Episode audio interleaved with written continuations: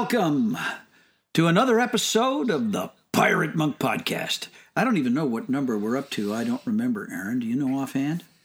I think uh, close to 200 or 110, 200 and 210. I don't know. I don't know. We've been doing this for a while, although not as frequently recently as one would hope.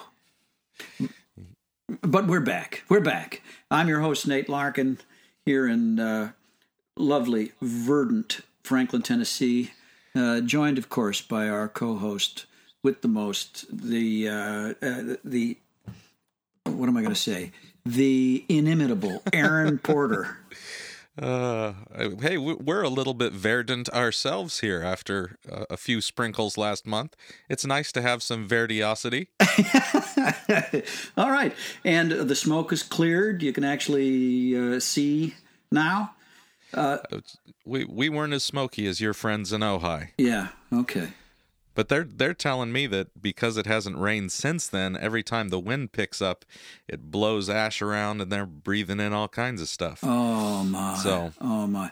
It it goes on. You know, I was heartbroken to see a couple of weeks ago the mudslides in Montecito, because Allie and I have wonderful memories of Montecito. That that wealthy enclave outside of Saint Santa Barbara, where we, we spent a week. You you came down to visit us there a few years ago. Yes.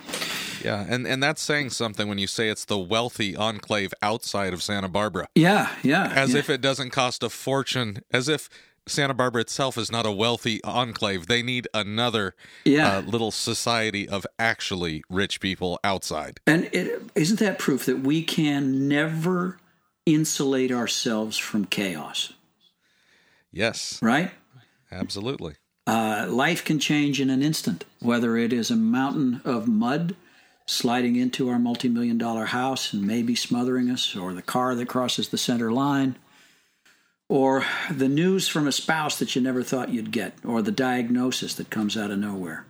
This is a depressing way to start a, a podcast, but it it is true. you know, it is know true, is it not?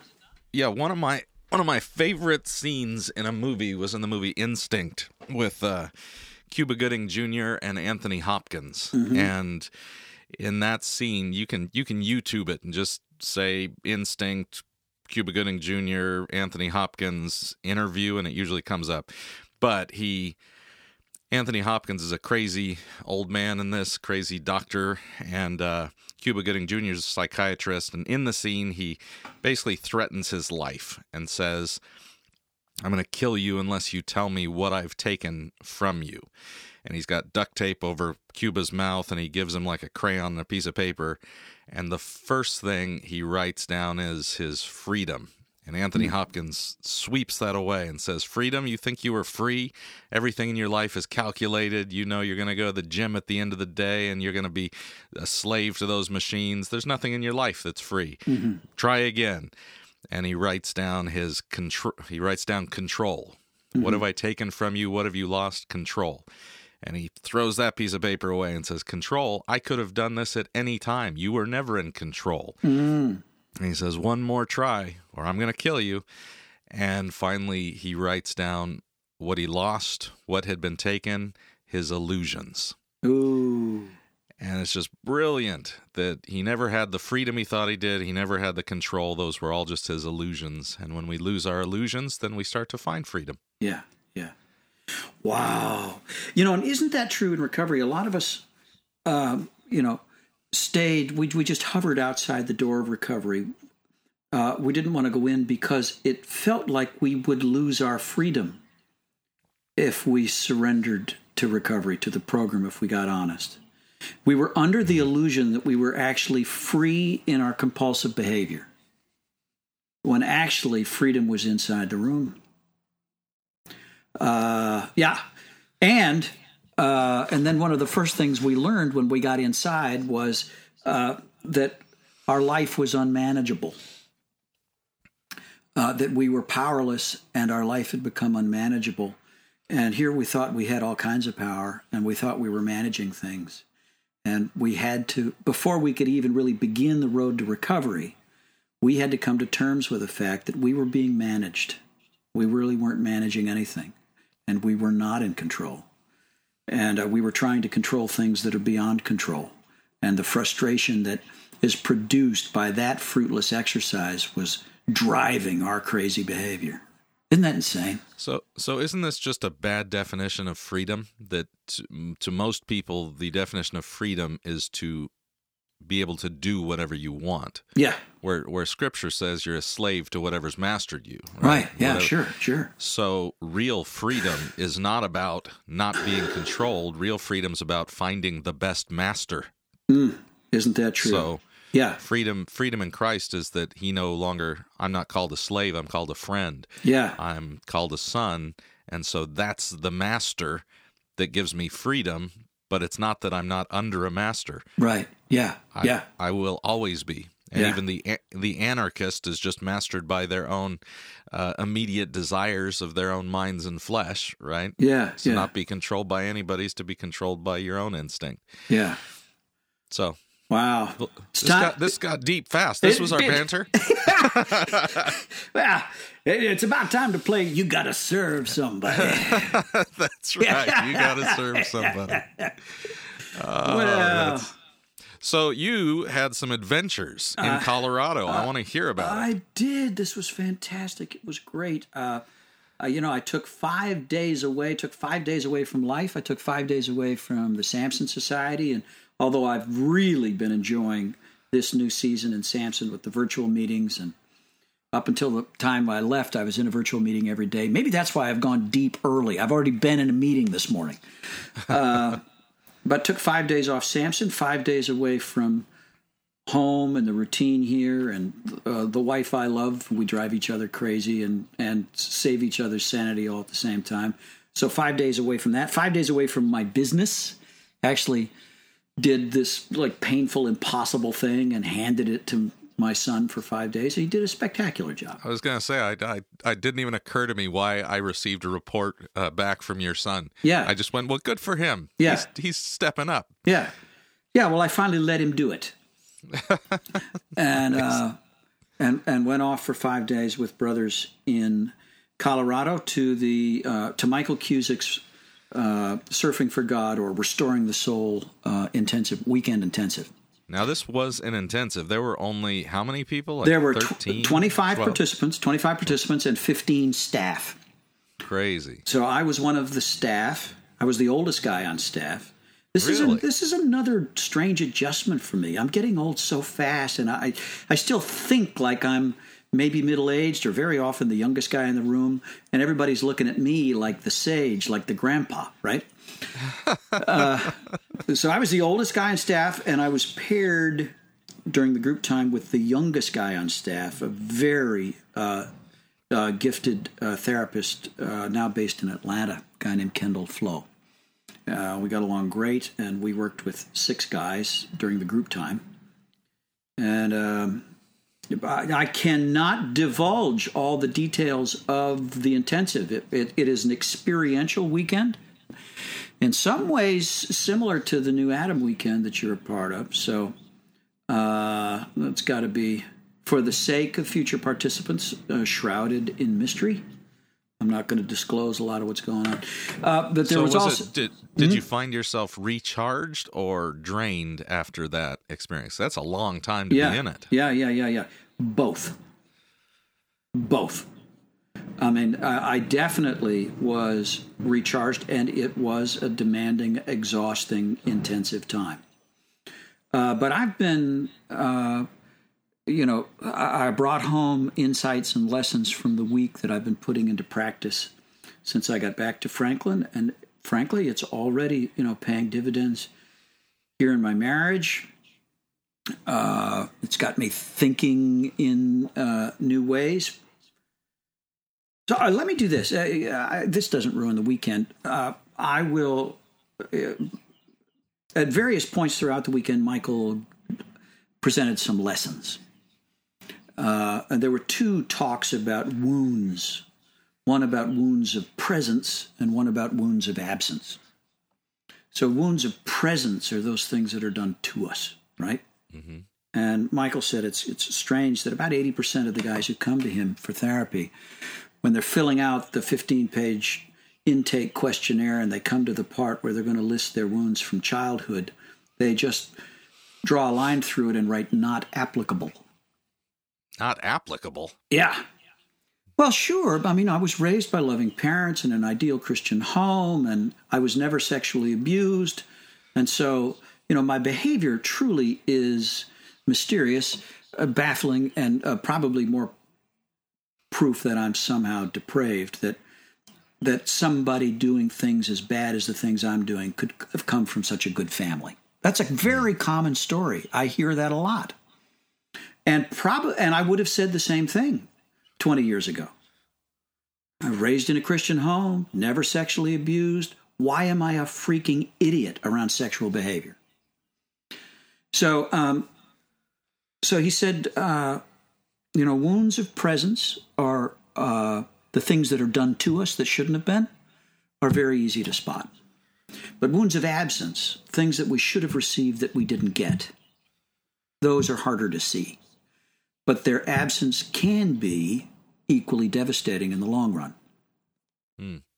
So he, uh, what he did was he built a pyramid out of wooden blocks, uh, and he did it systematically over the course of the talk. Four blocks on the bottom, then three, then two, then one at the top. And so, starting at the bottom with the first block, he said, he said, you know, there there are some things that you need in about the first four years of your life. This really these f- formative years when you are forming your map of reality, your identity, you're you're making neural connections that are going to be with you for the rest of your. You're building a map now that's going to serve you for the rest of your life. Not that it can't be changed, but this is foundational, right? Mm-hmm. So, uh, so the first thing you need is you need to be seen, and he put the first block down. So, uh, in other words, uh, in order for you to receive the message that you have significance, that you matter, that you have weight in the world, uh, you need to be noticed by caregivers, right? You need somebody to look in your face and mirror what you do, and uh, and we know from those horrific stories of the, uh, you know, warehouse orphanages in Eastern Europe that kids that weren't seen, that were just left abandoned you know, for long stretches of time, uh, were not able to develop a core identity, right? So you need to be seen. And of course, while he's talking, I'm always referencing my own story, and I'm thinking, well, hell, I was the first child uh, only the second grandchild, the first child my parents had, a very attentive parents. I was seen. I got that one. I'm feeling right. pretty good, right? right. He goes, uh, the next block, he put, the next thing you need, he puts another block down. He says, you need to be soothed. So he said, uh, you know, before you acquire language, you still have needs. We all have needs, and the only way to communicate your needs is by crying. So when you're hungry, or when you're cold, or when you're hurting or when you're afraid or when you're overtired or whatever, you're the only way to communicate that is to cry. And when that when you cry, what you need is for someone to be attentive, to be attentive to your discomfort and to comfort you, to do what it takes to soothe you. And all of a sudden I thought, holy crap. I do remember that my father's parenting philosophy was you never pick up a crying child because that just rewards the child for crying. Hmm. And he actually would sometimes boast about the fact that he gave me my first spanking when I was six weeks old because I because I wouldn't stop crying. Now my dad was a good man. He was and he cared about me, but that was the parenting philosophy that children are seen and not heard. You know, and, and, and I was so convinced of the validity of that philosophy that I tried to do it in our home when Allie and I started having kids. Fortunately, Allie was so maternal. Yeah, she's not and protective. She's never left a crying baby, hers or otherwise, yeah, unattended to. I'm she, sure she did it a few times, and then she just couldn't take it anymore, and she overruled me on. And I'm so grateful. And my kids are the better for it, right? Mm-hmm. But um, if you're not soothed, okay, so and hey, let's get a little graphic here. What is more soothing, self soothing than masturbation? Come on. Hmm. Uh, if you've got a deficit there. All right, anyway, so you need to be safe or seen. You need to be soothed. The next one is you need to be safe. Um, a child is always attentive to the emotional atmosphere of his environment. So if there's tension in the house where you're raised, you're going to sense it. And it makes you anxious. You pick up on the anxiety. If there's yelling and screaming, certainly. Uh, or if there is just tumultuous change, it isn't stable. You never know what's going to happen, right? You feel unsafe. Uh, we need stability and uh, safety. He said, Now, if we have those three, if we're seen, soothed, and safe, then we can get that fourth block, which he says is secure attachment. Now, if we don't, if we're severely deprived, we may never be able to attach at all. And that true, there's a small number of people who are, it's tragic. They just can never attach. Mm-hmm. Most of us will attach, but our attachment will be impaired in some way. Um, so he, he mentioned two kinds of impaired attachment. I've learned since that there are some other ways that we could look at it, but he said uh, your attachment might be anxious. In other words, you attach, but you are always expecting and anticipating rejection. Hmm. You can see rejection coming from a mile away, and you're and you are always protecting yourself from yeah. it, right? Always guarded in right. your interactions. Right. So that is an impaired attachment, an anxious attachment. Or he said, uh, you can have an avoidant attachment. And man, I saw myself all over this. Uh, in this mode, you attach, but you have internalized the message that um, in order to be worthy of attachment, you need not to have any needs. Hmm. So you deny your needs. You don't ask for anything. You don't allow yourself to be vulnerable. You might be great at meeting the other needs of other people, and that may help to bolster your self self esteem. But you cannot attach with vulnerability because your uh, mode of attachment is avoidant. And you're convinced you'll never be soothed, so you have to take care of your own soothing. Right. Which goes back to, to what Patrick Carnes has said from his research about one of the four core beliefs of all sex addicts is we all believe that we cannot rely on anybody else to meet our needs. Hmm. And when I began therapy here, just a uh, you know just a, a few months ago, in preparation for the long walk with my daughter, you know, the first question that my therapist asked me, I couldn't answer. The first question is, "What do you need?" Now, here's where I started, you know, sitting there, I started to think back years ago, 12, 15 years ago, you know, uh, uh, uh, on a Christmas when we didn't have any money, Allie gave me a, a glass boot that she had filled with handwritten coupons for back rubs and foot rubs and things like that. I never redeemed a single coupon. Mm. Wow. Now she began putting the boot where I could see it.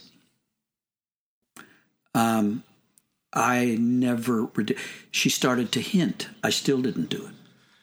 As the years went by, occasionally she would reference it in tearful moments. And you never, you don't care about me. You never redeemed one of those coupons.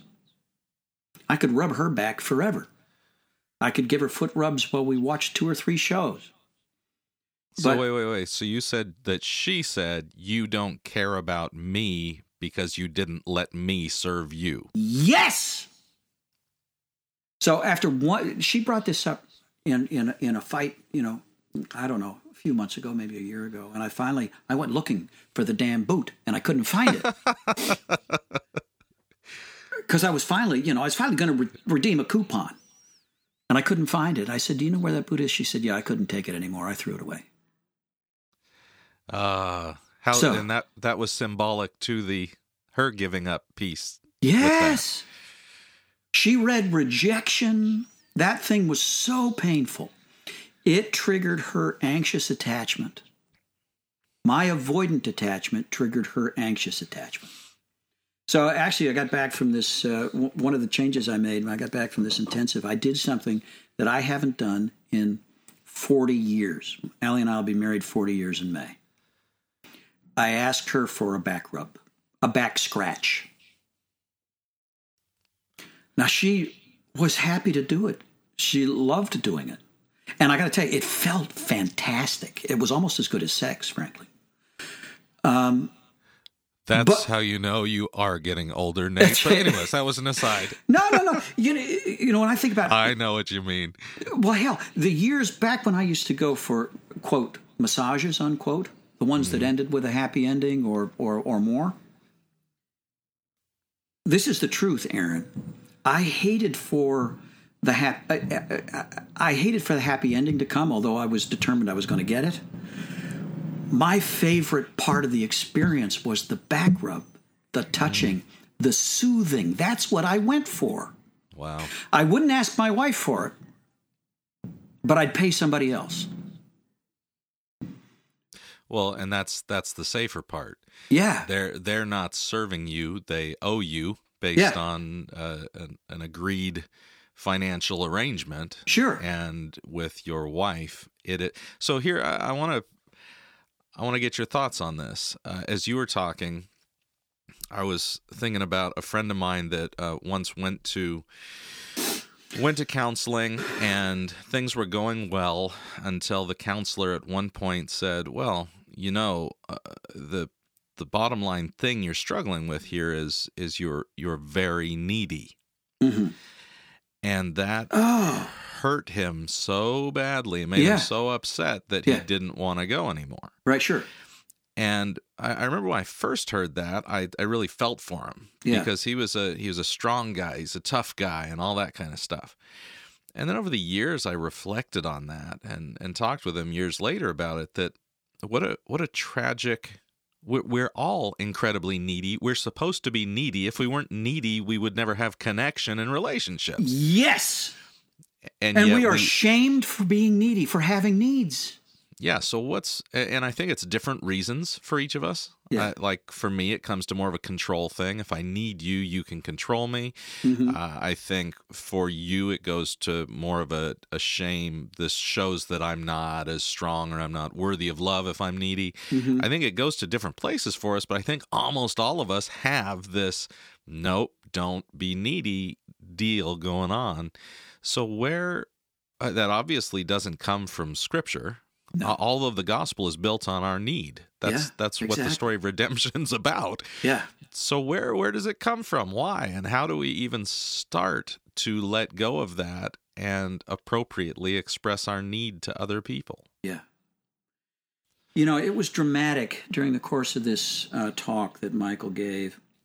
You know, he completed the pyramid, you know, three blocks representing childhood and our needs there, and two blocks representing adolescence and our needs there, and then finally topped with a single block when now we're in adulthood and we are uh, capable of a healthy uh, connection, sexual connection with a partner.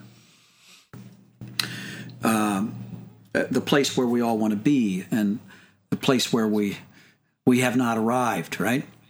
And he says, so, and then he said, so what happens if one of your fundamental needs wasn't met? And he pushed one of those bottom blocks out. And when he did, the whole pyramid collapsed. Um, during the group time, we went deep early and we went deep long. I mean, when there were powerful psychodramatic ways to get there, there were cognitive ways to get there, but it was very much feeling based. It was a safe environment. And what we were able to do during that group experience is the same kind of thing that I see happen over time in Samson relationships, in Silas relationships as groups mature and grow was we were able to admit our need and meet one another's needs. There was a lot of feedback. Here was the value of feedback. Made me wonder. Uh, I, like it when, uh, frankly, some of these older and more mature Samson groups begin to incorporate a meeting format that allows some feedback. Uh, so during group time, we were able to speak need, and then others were able to meet need. And, and guys were able to experience there some of the soothing they should have gotten long ago. They were seen in an empathetic and compassionate and dignified and respectful way, in a way they'd never been seen before. Mm-hmm. And they were in an environment that was safer than one they'd ever experienced. And as a result, um, I think everybody was, you know, came out wiser, a little more stable, a little stronger, and a little less afraid now to start expressing need. That's the hardest thing for me to do, Aaron, mm-hmm. is to express my need, to be a needy person. Yeah. And yet that is the that is the first requirement of recovery, or really growth in Christ. Yeah. Yeah. We say it in the path I abandon self help. And yeah, I know we read it every week. Uh, and I've, you know, I'm, my fingers are being pried off of self help, but I honestly can't say that I've abandoned it yet. you you abandon it today. Yeah, exactly. I at a at a practical. I'm I'm hearing you talk about these guys that have come, or even guys in Samson that get to feel heard and maybe haven't felt heard for a long time. Yeah. And a, a lot of that's built on there's a structure in place. There's a structure and a protocol. Yeah. So it feels safe. There's safety in that. Yeah, yeah. But then I take it to the next level and think, well, wait, in my marriage, there isn't a structure or protocol that's been accepted by there's only two parties and yet yeah yeah yeah yeah many times we haven't worked that out yeah so there you know you kind of wonder where do i even start fitting that in and then to realize how i in my life in the past have made kind of twisted my needs into uh, okay t- take sex for instance mm-hmm. if to me my wife initiating some kind of encounter or touch mm-hmm. was proof that she desired me and or loved me. Yeah. So if I had to ask right. or say, "Hey, I want to have sex" or anything like that, number 1 that goes in the needy category. Right. And number 2 it proves she didn't want to and right. so I'm not desirable. And so it would be okay, I'm not going to say anything until she comes to me. Well, yeah. I'm married to a person that it's not like foremost on her mind. Right, sure.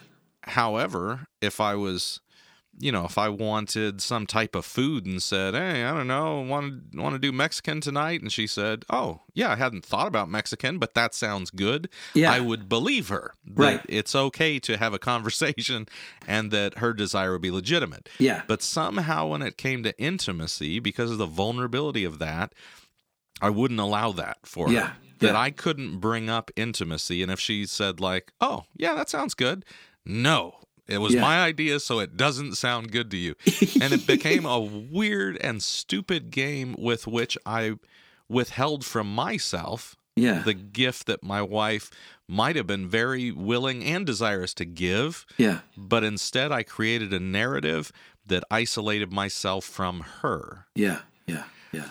And so that's kind of what I mean when I say there's no, we didn't talk about it. These things just happened. Yeah. And whereas we see the quick safety and the quick healing that comes in these groups when a structure is set, simple structures can be set in my marriage that help me not act like an idiot. Yeah. Doing doing those types of things that make no sense at all. Yeah. Yeah.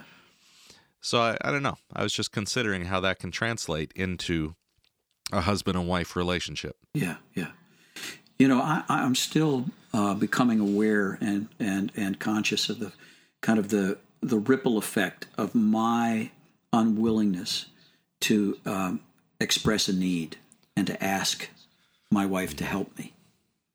The message I sent to her was that um, I disempowered her every day.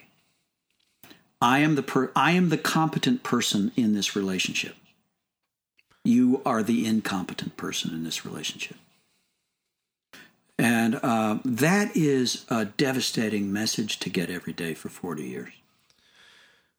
Now that's that's not what you meant to send her. No, it is not. So so what what did you feel like you would lose if you let her participate? Like what were you guarding in that? Um, I wanted connection. And in my impaired view of attachment, if I admitted need, I would not be worthy of connection. Wow. And yet it was clear that by not admitting your need, you just never got to connect. Right. You kept yourself from connection. Right. So it's is a horrible cycle. Yes, it is.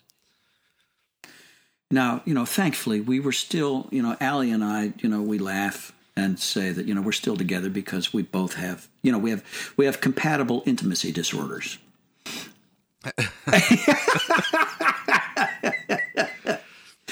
but but but you know, we're coming to realize it's amazing to me how much deeper our conversations have gone and how really how much closer our connection has become just in the few weeks since I I got back from this latest experience. It's not the first time that we've found a new plateau, but it's uh, real encouraging to experience another one. Hmm. Yeah. Well, that is very cool. Well, we're going to take a quick break, and when we come back, we have a couple questions from uh, friends abroad across the country, and we're going to address those questions uh, when we come back here on the Pirate Monk podcast.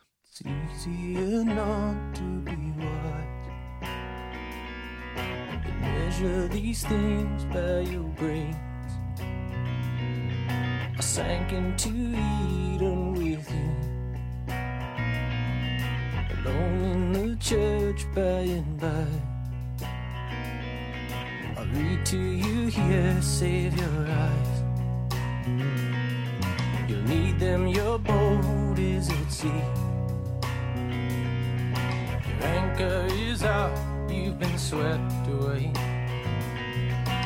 greatest of teachers won't hesitate to leave you there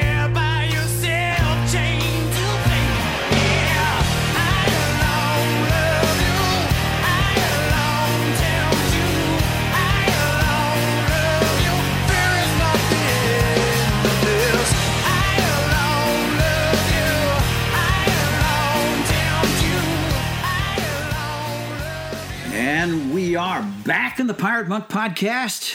Well, that wasn't uh, our typical nonsensical, uh, lighthearted banter, but it was a great conversation there to open the show, Aaron.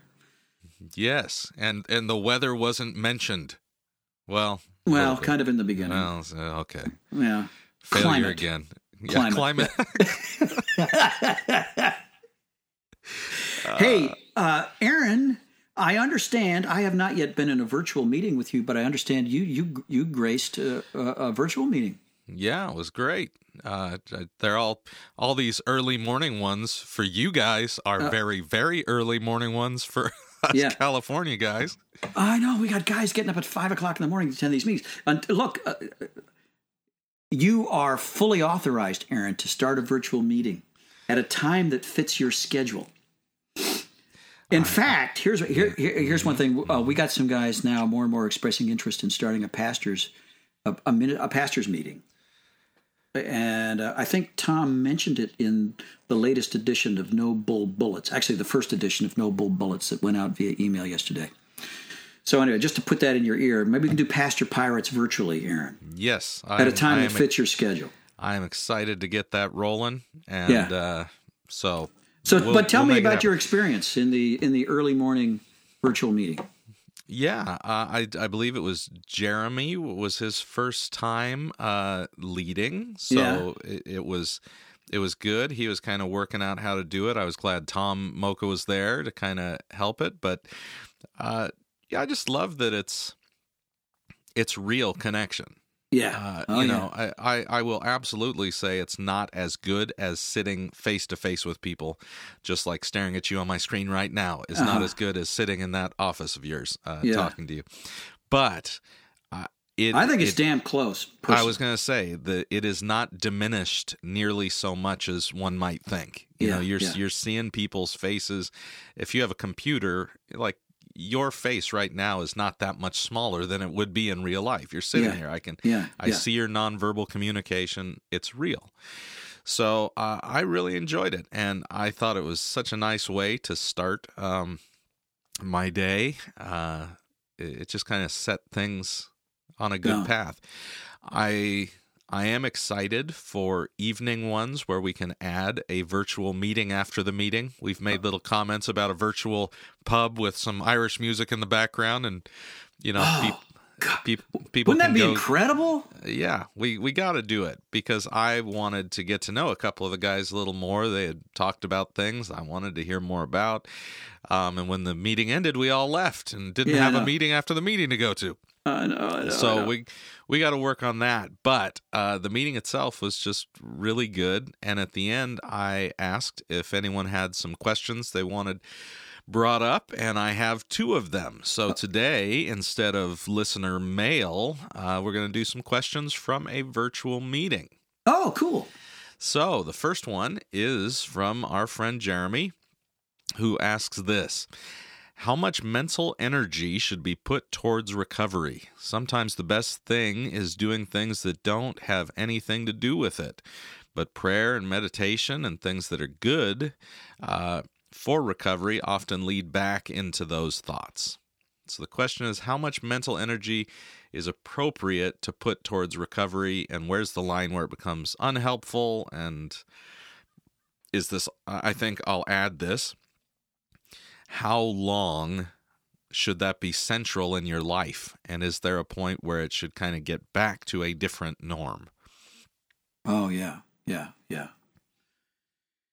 Well, uh, I, I can I can give my two cents. I don't know that I have the, you know, the answer to every question, but um, I do think that in the beginning, you know, we've we've we've been trapped in obsessive behavior, and um, the mistake a lot of us made, the mistake I made, was try to think my way out of addiction. And I could never do that. Eventually, my brain would circle back into on, fall into familiar ruts, and then I'd fall into the because I'm I, I'm trying I'm doing as I often say irrational things for non-rational reasons and trying to solve the problem by rational means. Hmm, yeah. Yeah. Um, there is some solo work that needs to be done in early recovery. Um, uh, but actually, most of the work in early recovery needs to be done in community. That's why it's important to go to meetings. That's why in standard 12 step recovery, there is, you know, a, a, a, a general expectation at the beginning. It's a great practice to do 90 meetings in 90 days. It's another another another uh, a good reason to have virtual meetings, by the way, because even if you're in a town where there's only one meeting a week, by going online, you can now meet with other people, and it's important to start having conversations rather than running these issues around around and around in your head. To have those conversations with uh, a Silas, not necessarily an expert, but somebody other than you. Uh, now you know, it's interesting. Uh, I heard that in another program, gosh, I forget which one it was, another 12 step pro- program, um, they have a rule when you're doing step work. And step work is kind of like the private, the, the personal homework that you're going to do under the direction of a Silas or a sponsor, where you're going to start uh, looking at the course and consequences of your attempts to live apart from God. Do that course and consequences work. Uh, or if we're talking, if you're following what I describe in the Walking Lessons podcast, uh, you know, a, a step one and step four work when you're doing the fearless moral inventory. Um, in this program, they have a rule: you're only allowed to do step work for 30 minutes a day. Mm, interesting. What what happens after 30 minutes in their their philosophy? Their philosophy is uh, there are a couple of reasons. One, you'll try to rush it, and you'll try to get, you'll try to just uh, do the whole program. I mean, I, I tried to set the land speed record for recovery. That did not work, right? Uh huh. Uh huh. It takes time. Right. And understand that um, when you're doing this work, you are by yourself. And this is your own best thinking. And uh, the deeper you go into those woods, the more likely you're going to fall into a pit. yeah. Um, and so it's important to do the work, but to do it in pieces and then to be sharing that work, ha- being in conversation with other people. Because actually, we've been trying to save ourselves for a very long time.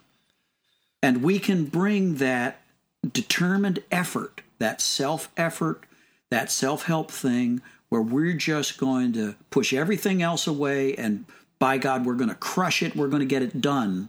Right. And really, we're just repeating an old pattern. Right. So basically, we're saying, oh, good, Samson or a 12 step group. Now I have the tool by which I can dig my way out of this hole, Right. which is the exact same thinking for every other book that was found, every other Right. sermon that was heard. And Yeah. so 12 step or Samson can just be the next dumb idea that you're Yeah. going to delude yourself with. a big part of it is uh, here's what it is we have to learn to be comfortable in process one of the reasons that some of us get really obsessive in the front end is we're still so covered in shame and we feel so broken. And in order to be okay in order to be okay with god and be able to look the world in the eye we have to fix this shit and fix it now. Um, this is where it's really helpful to be a christian uh, and to internalize the truth of the gospel that really we live in the world of the already and the not yet, that we are already complete in Christ, that God's affection for us is complete and uh, unqualified, and that He's never going to love us more than He loves us right now, uh, and never going to love us any less. And we have to be comfortable with process and the fact that healing the standard pattern of healing, whether we're talking about physical healing or spiritual healing, healing is a progressive thing. We're talking about healing our brain. We're talking about creating new neural pathways. That takes time. It doesn't happen over it doesn't happen overnight. So we have to be patient. We have to really uh, feed ourselves from the bread and wine of the gospel. It's one of the reasons why it's important to stay connected with the body of Christ and to have daily conversations with other believers so that we don't panic and think we've got to fix it now. Um, so yeah, that that uh, it, it's it's it's that- that's another reason to to uh, to take our time in early recovery. So yes, we're going to develop a new discipline, but some of that discipline is not going to be mental at all. Some of it is going to be physical self care. There's going to be a big dividend uh, from uh, caring for your physical body because you are an embodied spirit and your physical health has spiritual implications. You want to strengthen yourself for this journey? Actually, part of recovery is getting enough sleep, eating a de- eating uh, in a more sensible way, getting some daily exercise, and that all should go into the recovery basket. Those are things that you probably have sacrificed for the addiction. Yeah. And the other thing that I would add to all of that is I'm trying to figure out how to say this in a in a less negative way. So much of the Christian experience is more based on the Pharisaic philosophies than the mm-hmm. gospel truth. Yeah. In other words, when we go to church, we're often told, here's three more things to do, here's four more things to do. And that's the way Pharisees talk. Now, it's not that those things that are brought up at church are bad, Right. just as many of the things the, the Pharisees said weren't bad. Jesus wasn't just against Pharisees. Um, but the the gospel piece, the good news is the finished work of Jesus being enough for all the broken pieces and all the relationships in my life. Yeah. Um, and so this is the great hope that I have a father that I that I am adopted. I'm an adopted child of God, and that adoption and the adoption was fully paid for by the blood of Jesus. So if I the the work part of recovery is a lot of focus on broken and hard things, which Yeah. is necessary at the beginning. hmm But Jesus is enough. And if that's not part of my daily mental discipline to come back to Yeah. the finished work that's in Christ and that that it's complete in me, I'm just not experiencing that completeness yet. Yeah. So yeah. I want to move towards that which already is. Yeah. Yeah. Uh, if I leave that out, then I will always end up back in self help. Yeah, yeah, yeah. It's only the person and work of Jesus that keeps me from self help because he's done the work. Yeah. And now I'm just trying to participate in that abundant life that's already been given to me. Yeah. So I, I don't know how you know some some people have friends or churches or groups that are great for reminding them of that. Yeah. Um, and some of you listening don't, and so you've got to find a way to return to that as often as you return to thinking about your recovery Yeah. and your struggles and sins. That Yeah. that can't that can't be a more uh, consistent and present thought than the face of your Savior and the smiling love that's on your Abba's face. Yeah, yeah. You know, here's here's another piece to Aaron, about recovery. I got this great gift a few days ago from Jeff Schulte. He and I were talking at lunch, and I was talking about emotional. You know, I, I told him how I, I feel very much like an emotional retard or cripple, uh, and I envy people who seem to be, uh, you know, more hooked up emotionally than I am. And uh, Jeff said to me, uh, emotional health is not necessarily being able to cry at the drop of a hat. He said, here's what emotional health is emotional health is being present and alive where you are. Um, I, in early recovery, I was so desperate to get out of where I was, scrambling to get to this better place the, um, that I didn't take the time, and really at that point didn't have the tools or the help to actually be where I was. Um, and I do think that that part of that alone time that we spend in recovery every day, that those moments of solitude that are important. We don't do all of this together. There is some solitary work to be done. Uh, the guy the recovery coach that I'm working with now has me carrying a small notebook, and uh, he has had me put four uh, uh, uh, four alarms on my phone to go off throughout the day. And the assignment is whenever the alarm go off goes off to stop, pull out the notebook, center myself for a moment and then write down what I feel hmm. just to be here. It's, it seems strange to me that at 61 years old and nearly 20 years into recovery, I still need this kind of coaching. And I'm tempted to feel shame because I don't know this. Because you don't just walk around in a constant state of emotional awareness and presence. Yeah. Yeah. Yeah. Yeah. Yeah. yeah. Yeah. Yeah. Yeah. Yeah. But um, but I I uh, I love this discipline, and it doesn't take more than just a couple of minutes. We're not we're not talking about you know breaking out the books for a two hour studying session. talking about just being here. Yeah. That's great. So I don't know if we answered poor Jeremy's question at all. Uh, but that's that's a bunch of stuff. So there That's you right. go. All right. Uh, so so Jason's question was what does reconciliation look like practically?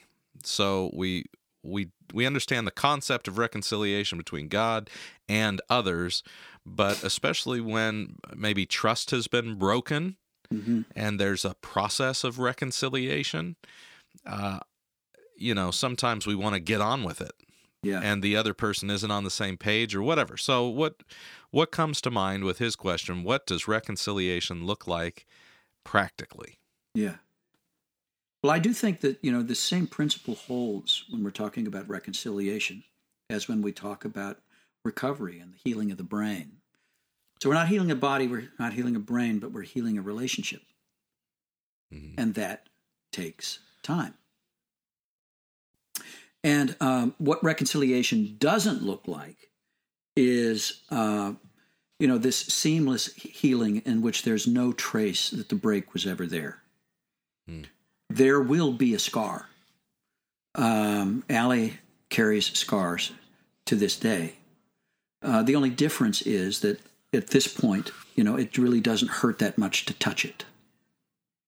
And those star scars are beautiful in their way, and they are uh, they are what what make us uh, unique and helpful and beautiful and in, in a strange way attractive to other people who know pain and want healing. We have the scars to prove that we've been through it. So um, I wish that those scars weren't there. I wish that Allie never had to have even a fleeting thought about whether or not uh, I'm telling her the truth. Now, she did reach a point where she finally said, I trust you. That took about five years in. But uh, she's not crazy. Um, uh, she's not naive. And although she doesn't obsess, she's not the sex police, she doesn't investigate. From time to time, when she sees a worrisome sign, it's unsettling to her, and she wonders, and and uh, some distrust comes back in, and sometimes for good reason, because I've begun to drift from good practice. Um, it's it's a shame, in a way, that um, that distrust that was not there when she met me at the front of the church. She trusted me 100% then. It's a shame it's there, but we're reconciled. Um, there are, I'm sure, psychic wounds that Allie carries and emotional wounds that she carries, uh, many of which were inflicted before I arrived, but I came in and even made them worse. Um, uh,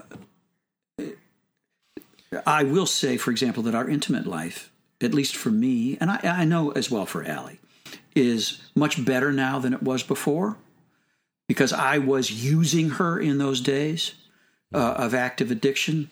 She could have been anybody, uh, and uh, and she certainly sensed that I was using her. That was not lovemaking; that was lust, driving sex. Right. So now that we're able to make at least uh, you know from time to time uh, a spiritual connection, and I see her, and she knows she's not being used um, that's a much deeper and more satisfying experience than than anything we'd had before, and certainly uh, than anything I ever paid for. Uh, because I spent years trying to buy what can only be given. She now gives to me, but um, there are still wounds there. So the the big thing you're saying is, especially for the person that has done the hurting, there has to be a lot of patience. Oh yeah, and and realizing that most people come to that confession moment with a spouse yeah, or a loved one after they've done a lot of processing, a lot of you know the journey's been ongoing, but this is day 1 for that spouse. other person, Oh yeah, the spouse. So sometimes we might want them to be on day 580 like we are, yeah. but they're not. No, and no. so there's a long journey, and to have that compassion, to suffer with them. Mhm. But also, there's a piece in there, right? That I have to be very sure of who I am and where I am because I can be compassionate without being drug into possibly their anger or the shame that they want me to feel. Like I can, uh, there's a fine line there, right? yeah, yeah, yeah, yeah, yeah, yeah, yeah. So what what does that look like practically in reconciliation to accept what the other person is feeling without being dragged into inappropriate places of shame and condemnation? Yeah, I think that's where I think our relationships with our brothers are crucial because they can help us uh, find and remember who we are. You know, there's a great quote, and I forget who said it, one of the pioneers of uh, therapy, who said, um, Identity always precedes intimacy. So, um, one of the reasons, you know, that we uh, we have this fractured relationship with a partner was that we were not able to securely attach and we had questions about our own identity connected with our own identity. Uh, so um, so it's important that i have help because it if i'm looking if i'm not okay until she says okay i'm okay oh man that's first of all that's putting a terrible burden on her I keep asking her to tell me I'm I'm I'm keep I'm begging her for validation. I need her to oh man. At the same time she's trying to recover from the bludgeoning that I inflicted on her. You've got to know who you are in Christ Oh man. And what yeah. that forgiveness is, regardless of your partner's ability to forgive. Right. It's I need to be able to bring that to the relationship rather than try to bring it to draw it from the relationship. Right. And that doesn't mean that you defend yourself to them with that. It is No. for your own heart stability. It's so funny. I'm thinking about uh, in 1 Samuel 21 and 22, you are describing David. Mm-hmm. David gets afraid for the first time. He reacts in fear and not connection to his identity. Mm-hmm. Yeah. God has told him who he is. Nobody else really knows, but he's an anointed king Yeah. but he gets afraid of Saul. That's where it starts, and then he Ah. he runs off to Nob to the tabernacle. Uh-huh. He lies to the high priest Ahimelech. Uh, he takes he he then runs again to Gath to enemy territory. He gets afraid again of the king there, and he decides he has to act like a madman, and he literally is drooling in his beard because he thinks that'll keep him safe. And Yeah. what what I two things happen. One, he's motivated by fear. Two, he's forgotten his identity. Hmm. And so in the end, that high priest ends up getting killed by Saul. So his identity crisis and fear reactions only cause damage to the people around him. The collateral damage is huge right. and he's acting like literally a drooling madman because he's forgotten who God said he was. Oh wow. Yeah. So I think this identity, the being secure, rooted, anchored in that, man, you can weather a lot of emotional storms of other Yeah. people struggling through their stuff if you are Yeah. anchored to that. And man, do we need our our brothers to remind us. Yeah. We need the voice of the gospel coming from the the body. Um, in answer to the question, what does reconciliation look like? I think one picture is this reconciliation is not that the pile of shit is gone. Reconciliation uh, is this we're no longer on opposite sides of the pile of shit trying to dig toward each other. This is quite a visual picture in my mind. Keep going. Okay, okay. But we are side by side saying that sure is a pile of shit. And we're working to, we're working together on it. And we've given up blame and we're allowing each other to hurt. And we're doing our best not to shame each other. And we're trying to remember who we are in Christ. And uh, we're being vulnerable. These are the parts I'm learning. uh, we're admitting our need. Uh, we're preaching to ourselves and not the other person. Uh, we're listening. And we remember that a big pile of shit can only be removed one shovelful at a time. At a time, exactly. and please don't try to remove it by eating the shit. That's right. That only results in more shit. This is your metaphor, Nate. I'm just trying to roll We- with it. Maybe I cleaned too many barns, uh, mucked too many uh, stalls, and cleaned too many chicken coops. Uh, this is just the this is the image that comes to mind. I, I'm looking at the clock here, Aaron. We've been we've been visiting for an hour already. How did that happen? Well, time is a construct that humans have made. oh, sorry. He didn't mean that literally. No, no, no, no, no. Yeah, we, we we have reached the end of our conversation, or else we'll just bore everybody. Uh, well, But thank you to Jeremy and Jason for those questions. I, I hope that was helpful for you guys and for other listeners. Um, we'd love to get more questions and hear from you. So if you end up in a virtual meeting with either of us, feel free to uh, have us jot one down, or you can send them to us at, at Pirate Monk Podcast at gmail.com. send it to us and let us know what you want us to talk about. What else do we need to know?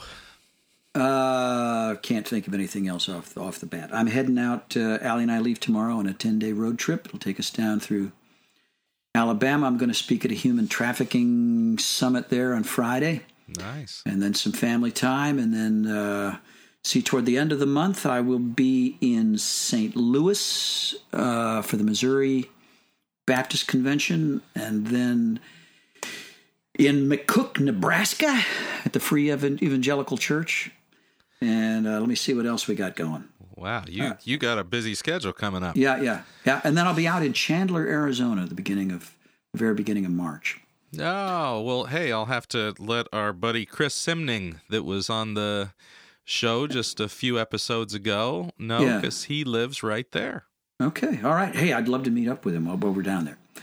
All right. Well, this has been a, a great conversation. It pains me that it's been has it been three weeks since we recorded our last one, or has it been a month? When was the last time when we I had think Joe? I think three. Well, no, we we've done a couple. We did Joe Beam after that, but it's been Yeah. a, it's been a few weeks. So Yeah. Well, you know, as Samson House gets uh, better established here, as uh, our our schedules can get more stabilized and finances can get more stabilized, we'll be able to do this on a more regular basis. I look forward to that. indeed, Yeah. All right. Well, I love you, Aaron, and uh, grateful for all the uh, devoted listeners to the podcast. Until next time, I won't say until next week, but I'll say until next time. I'm Nate. I'm Aaron. We are your pals on the Pirate Monk podcast.